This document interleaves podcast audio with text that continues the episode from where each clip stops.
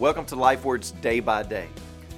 Don't tamper with God's temple by trading biblical truth for cultural relevancy.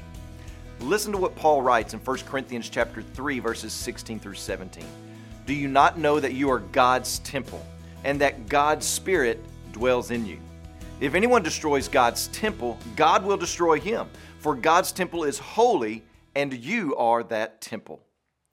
So the church at Corinth had started using pragmatic, world based wisdom to do the work of the ministry because the world said, if you want to reach the people, this is how it must be done.